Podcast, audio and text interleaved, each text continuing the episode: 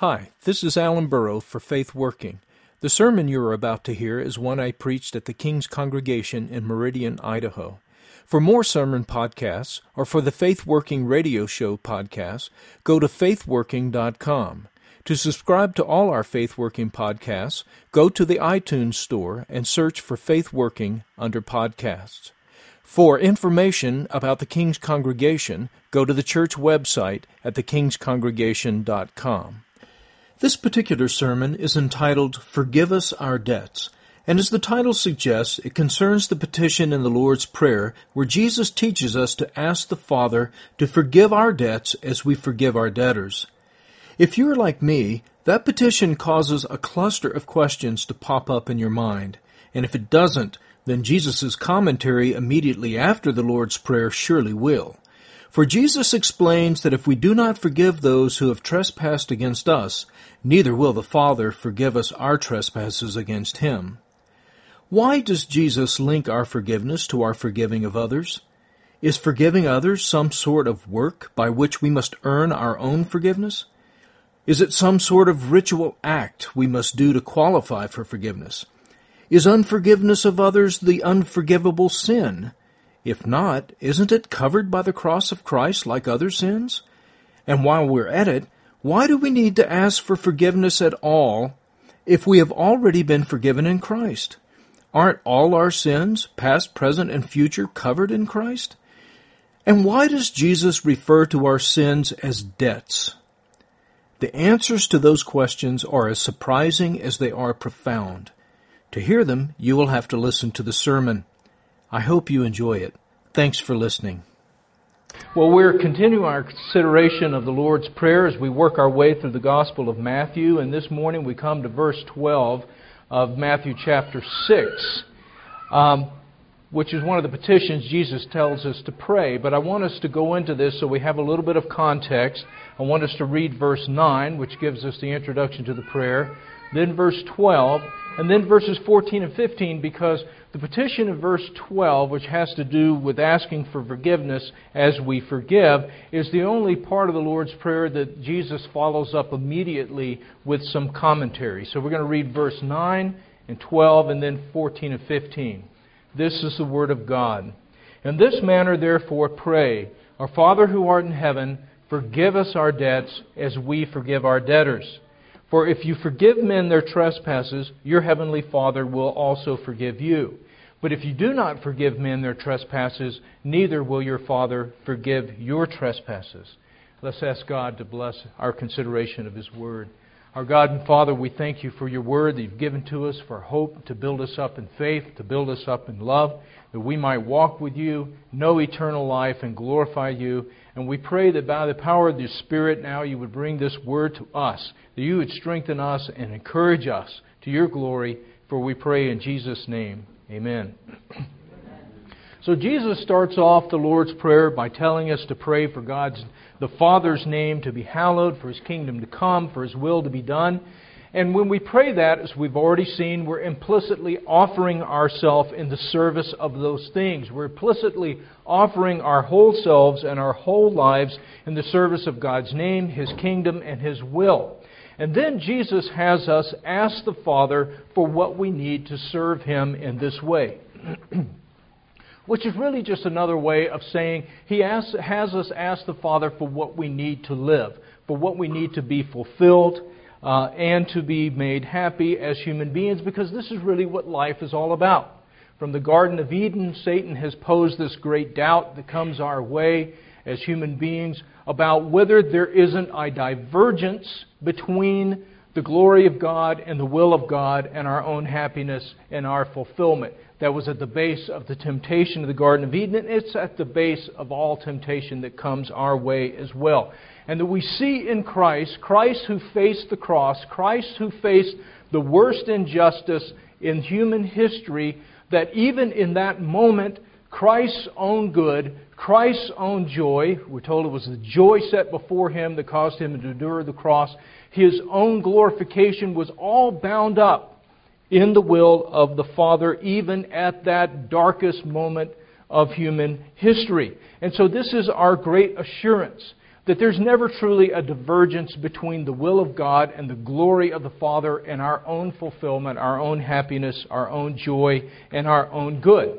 So, Jesus has us pray to the Father for three great needs. The need for provision, give us this day our daily bread, the need to forgive and be forgiven, forgive us our debts as we forgive our debtors, and then the need for protection, lead us not into temptation, but deliver us from the evil one. And today, of course, we're considering the second of those great needs the need to forgive and be forgiven. And Jesus connects these two things. He connects forgiving and being forgiven, and he does it three times so that we don't miss it. He first does it in verse 12 Forgive us our debts as we forgive our debtors. And notice the logical sequence of that sentence, which is the reverse order of the sentence itself, at least in English. Because our being forgiven, we're asking God to forgive us as we forgive. Then Jesus brings it up again in verse 14. He states it positively. This is the principle. If you forgive men their trespasses, your heavenly Father will also forgive you. And then in verse 15, he turns it around and states the principle negatively. If you do not forgive men their trespasses, neither will your Father forgive you your trespasses. This is the principle that's in operation behind this petition when we pray for God the Father to forgive our debts as we forgive our debtors. Now, if we're thinking at all, there's a whole cluster of questions that's going to pop up in our minds when we uh, hear these words from Jesus or when we pray this prayer.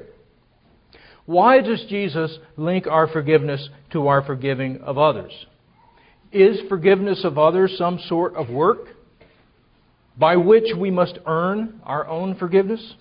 Is it some sort of ritual act by which we must qualify for forgiveness? Is, is failure to forgive others the unforgivable sin? If so, is, if it's not the unforgivable sin, isn't it covered by the cross of Christ like other sins? And while we're at it, why do we need to ask for forgiveness at all if we have already been forgiven in Christ? Aren't all of our sins, past, present, and future, covered by the blood of Christ? And for that matter, why does Jesus here refer to our sins as debts? And then going back to what we already asked, well, didn't Jesus pay for all our debts? Now, when we have these kind of questions pop up in our minds, have you ever had any of these questions pop up in your minds? When you read these words of Jesus, we tend to have two reactions. We tend to react one way or the other, both of which I don't think are the proper way. We either ask those questions, we don't see any immediate solution to them, and we get offended. We're offended with God. Some people walk off from the faith because of offenses like that. Others just kind of carry a wound and a distance between them and God because of this. The other reaction we tend to have is these questions pop up in our mind, no immediate solution is apparent, and so we suppress them. We press them down. We feel guilty. I'm not supposed to think that way. I'm not supposed to ask those questions. That's not faith. I'm just supposed to believe. And so we push them down very quickly before God knows what we're thinking. At least that's the way we think. There's a lot of ways in which we never stop being little kids, you know. We tend to keep doing that. Well, push that thought out before God knows, before He hears it. Well, I don't think either one of those uh, responses is right. I think Jesus wants us to ask these questions because that's part of the process that we've already seen going on with the Lord's Prayer. Because Jesus here isn't simply giving us things to pray. He is retuning our hearts and our minds by putting His words in our mouths. And it's a simple prayer. It's not much more than uh, 50 or 60 words long. But just because something is simple doesn't mean it's shallow. So this is a simple prayer full of simple petitions, but still water often runs deep, and that's the case with this prayer. All the simple petitions in this simple prayer presuppose a very deep understanding of God, of ourselves, of our relationship with God, a deep understanding of the world and our relationship to the world. And this deep understanding is radically different than our normal human way of thinking in a fallen world. It's radically different even from our normal way of thinking as disciples of Christ, our normal way of thinking as Christians. And I think Jesus wants us to ponder these questions in the deep waters of His Word, but do so humbly and prayerfully, looking to the Father for understanding.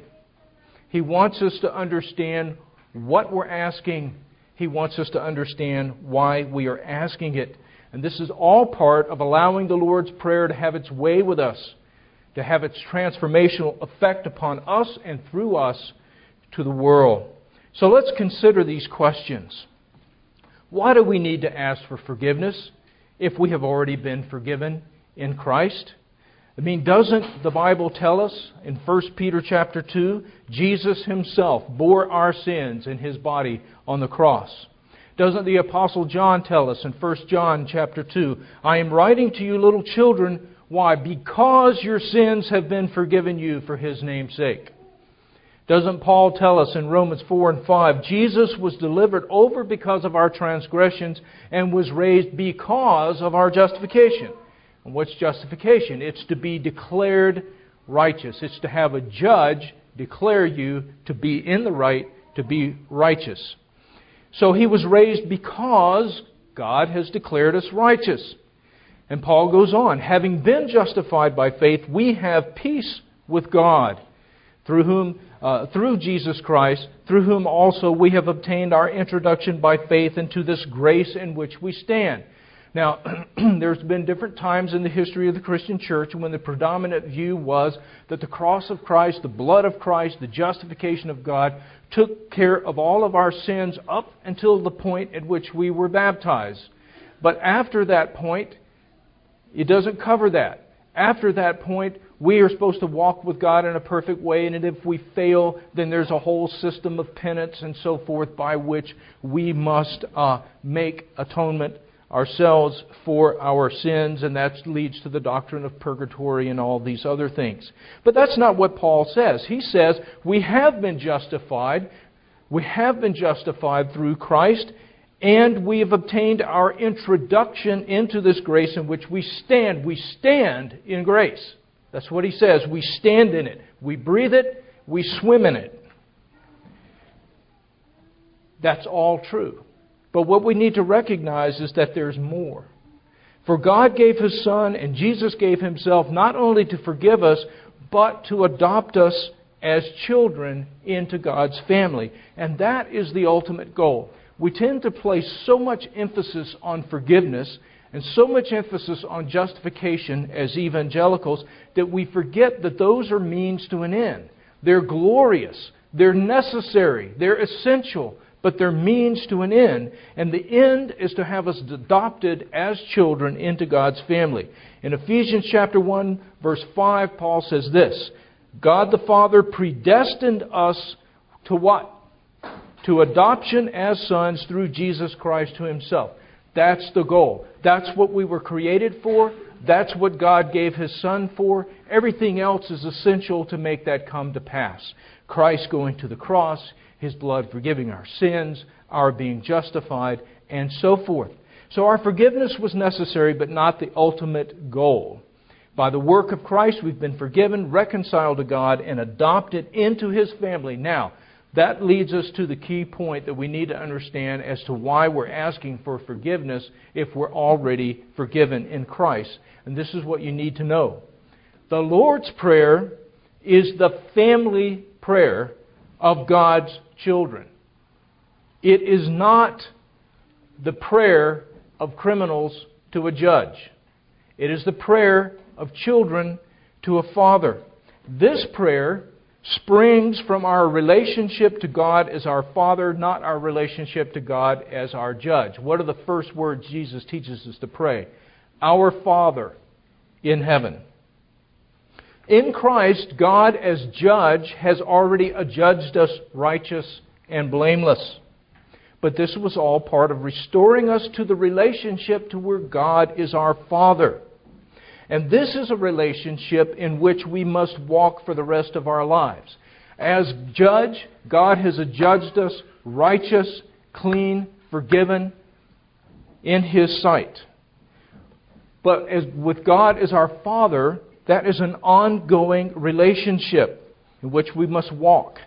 And walking in family relationships requires asking for forgiveness when we fail to live up to the relationship, right?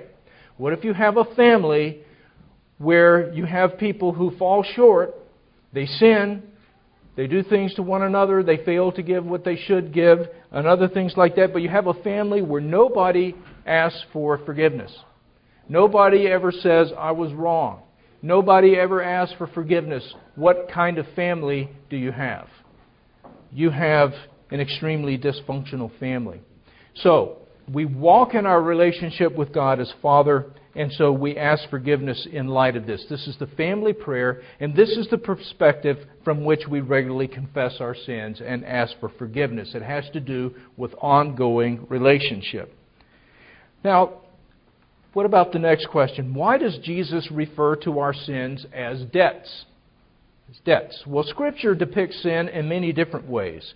It depicts it as law breaking, as perversion, that is deviating from what God intended. It depicts it as falling short, as rebellion, as pollution, something that defiles us or makes us dirty, and as missing the mark. And sin is all of these things. But in this prayer, Jesus presents our sins as debts. And I think this is very significant because I think Jesus is getting to the very root of sin here. Now remember why Jesus saved us, so that we might be adopted as children back into God's family.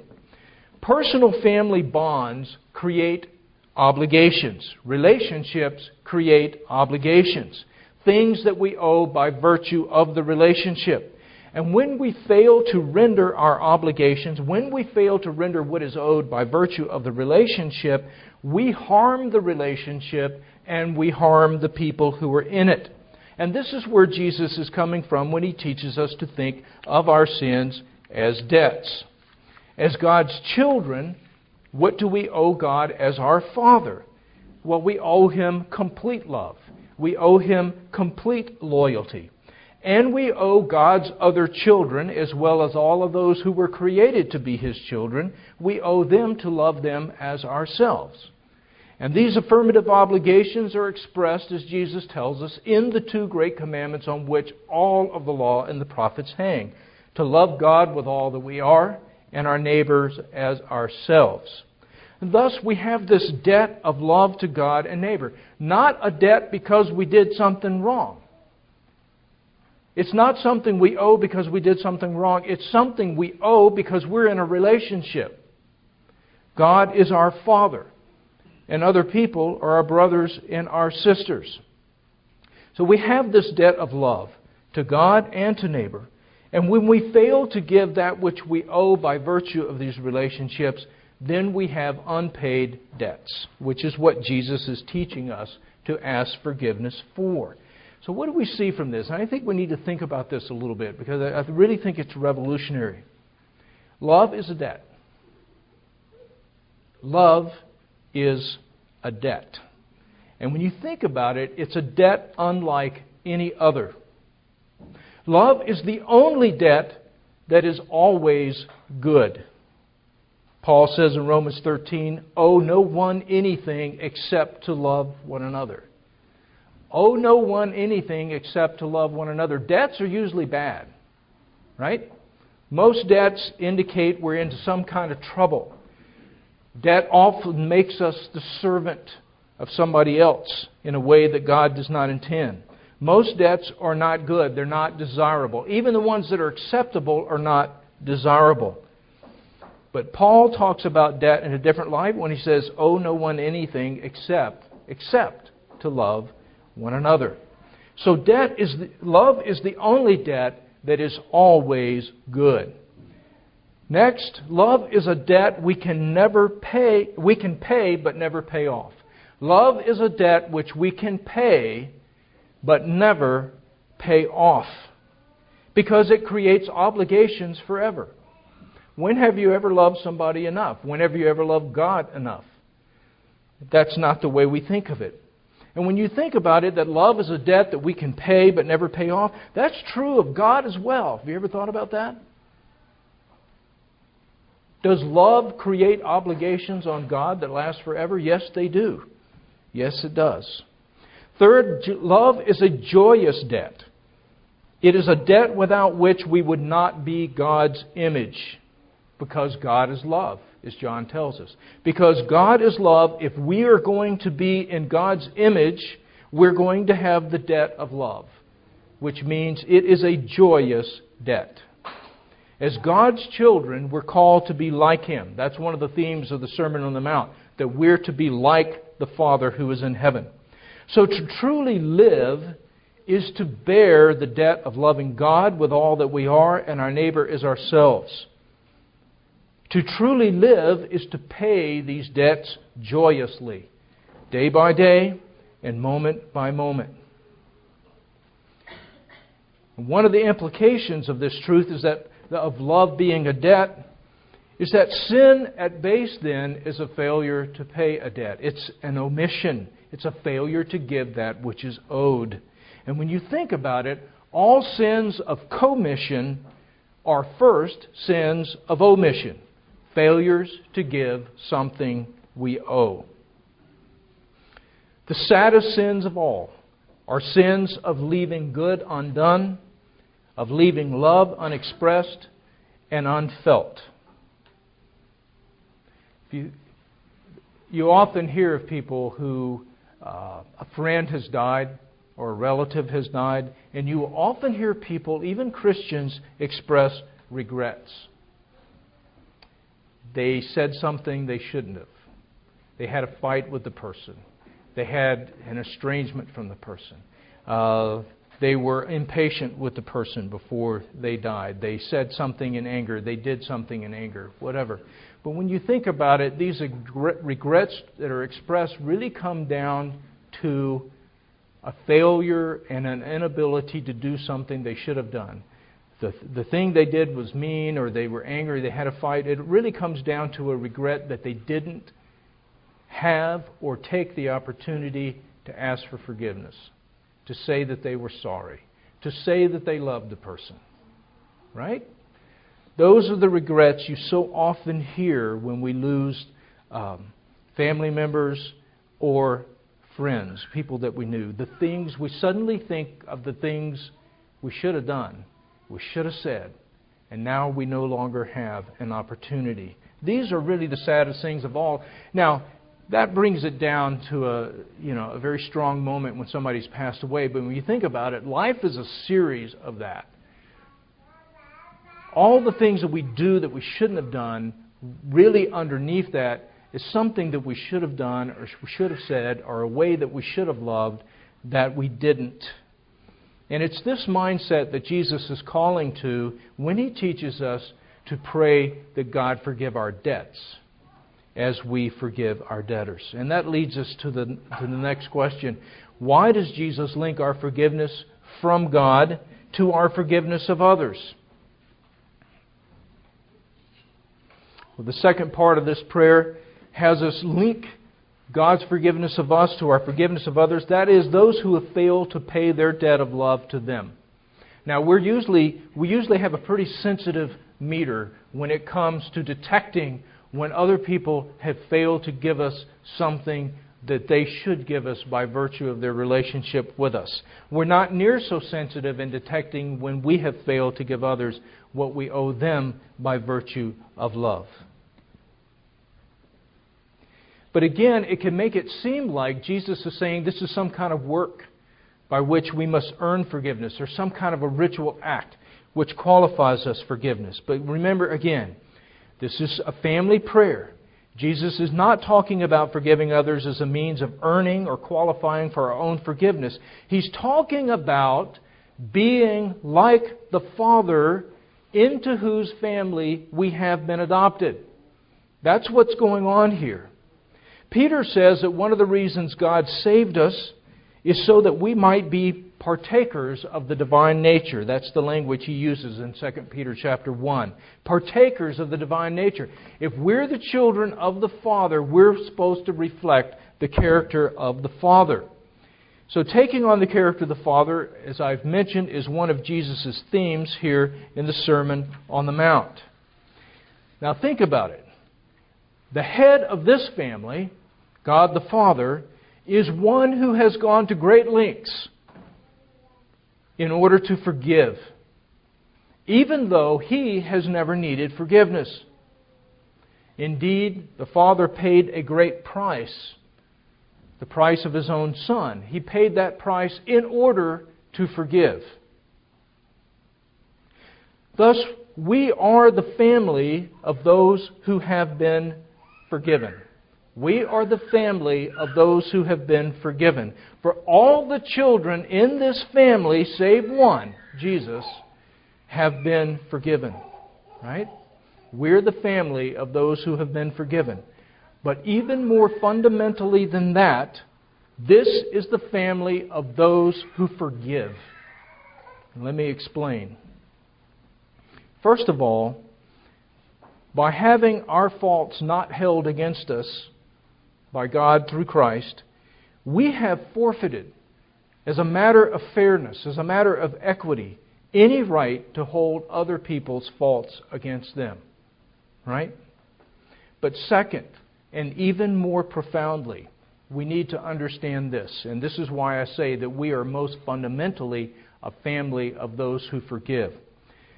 Being forgiven does not make you like the Father but forgiving does.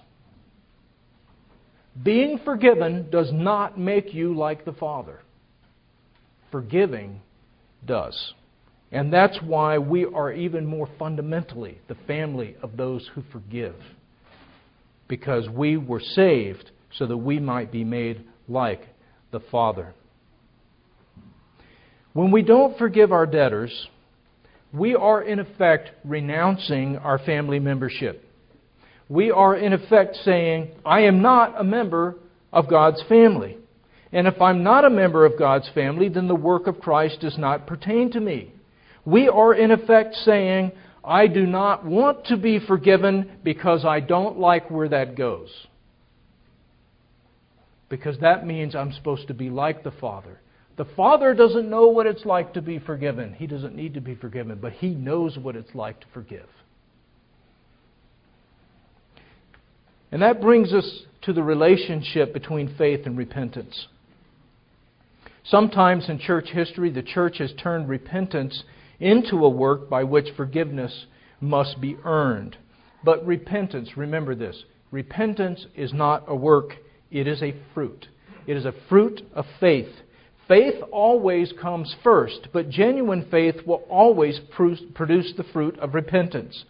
Looking to Christ in faith will always produce an ongoing attitude of repentance. How often do you need to repent? How high can you count? Every day.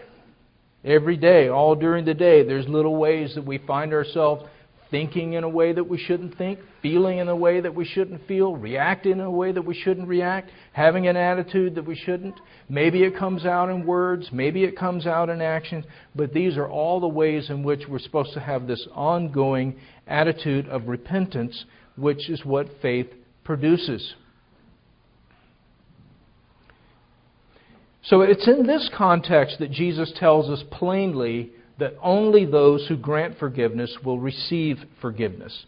Now, this is another way of saying that only those who truly trust in Christ will be forgiven. It's another way of saying that. Because if we have been forgiven by Christ, if we've been adopted into this family, if God is our Father, if He sets the character of the family and we want to be like Him, and He's the one who forgives, then we want to forgive. And that's the way it works. Now that we know what we're praying, what difference does it make? Well, this petition for God to forgive us our debts as we've forgiven our debtors, it assumes that we have a certain sense, a healthy sense, not a morbid sense, of self awareness in terms of the love that we owe God and others. A morbid self awareness just means we're into ourselves. Okay? And it doesn't mean, it, it doesn't matter if you package being into yourself in holy speak and righteousness, I'm, I'm trying to be holy, or whether you just uh, do it in more blatant selfish terms, being into self in that way is a morbid thing. It's dark down in that basement. The more you rummage around down in there, the darker it's going to get. But we're, we're told to have a self awareness, we're expected to have a self awareness here in this sense, in terms of the love that we owe to God and others. That kind of self awareness brings us out of ourselves. It doesn't take us into ourselves, it brings us out. Okay? We're supposed to have this self awareness in how we love God and others, and we examine ourselves in terms of those affirmative obligations. And if we understand life rightly, and if we understand ourselves rightly, it is to sins of omission that we will first look. And if we come to things from this angle, we will see things in their proper context.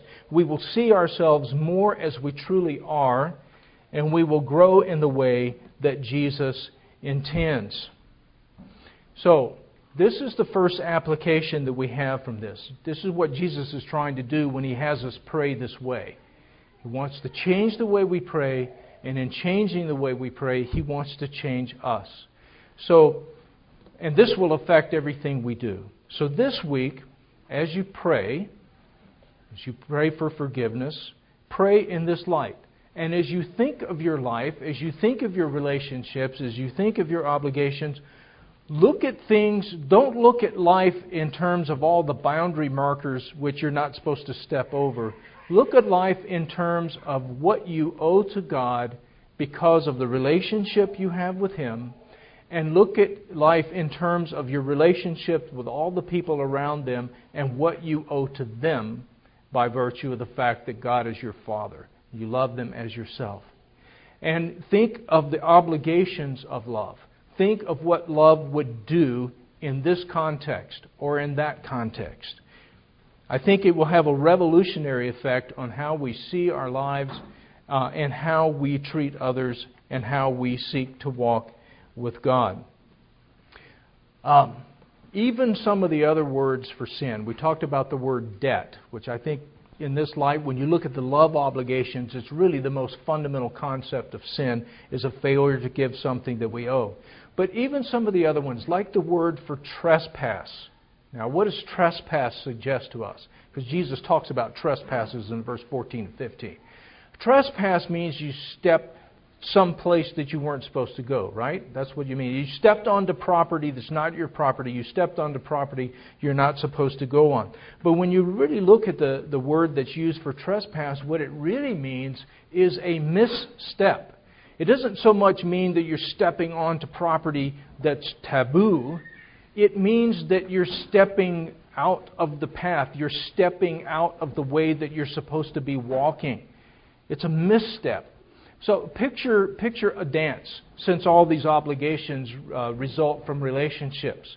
You know, there's a dance that we do with God. I mean, I don't mean to trivialize. That's not where I'm going with this. But you can think about it in this way that life is like a beautiful and intricate dance in the relationships that we have, both with God and with others. You can think of a waltz, or if you want to get energetic, you can think of a swing dance, but you can't just think of a rave, okay? Because a rave is not a dance.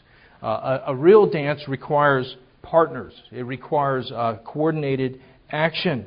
And whether it's a waltz or a swing dance, if you have a misstep, it's a step that's outside the dance. And it's not just going to mess you up, it's going to mess the other person up as well. It's a misstep. Think about it in that context. Even trespasses, that's not the best word. Because we think of, of, of life as being roped off.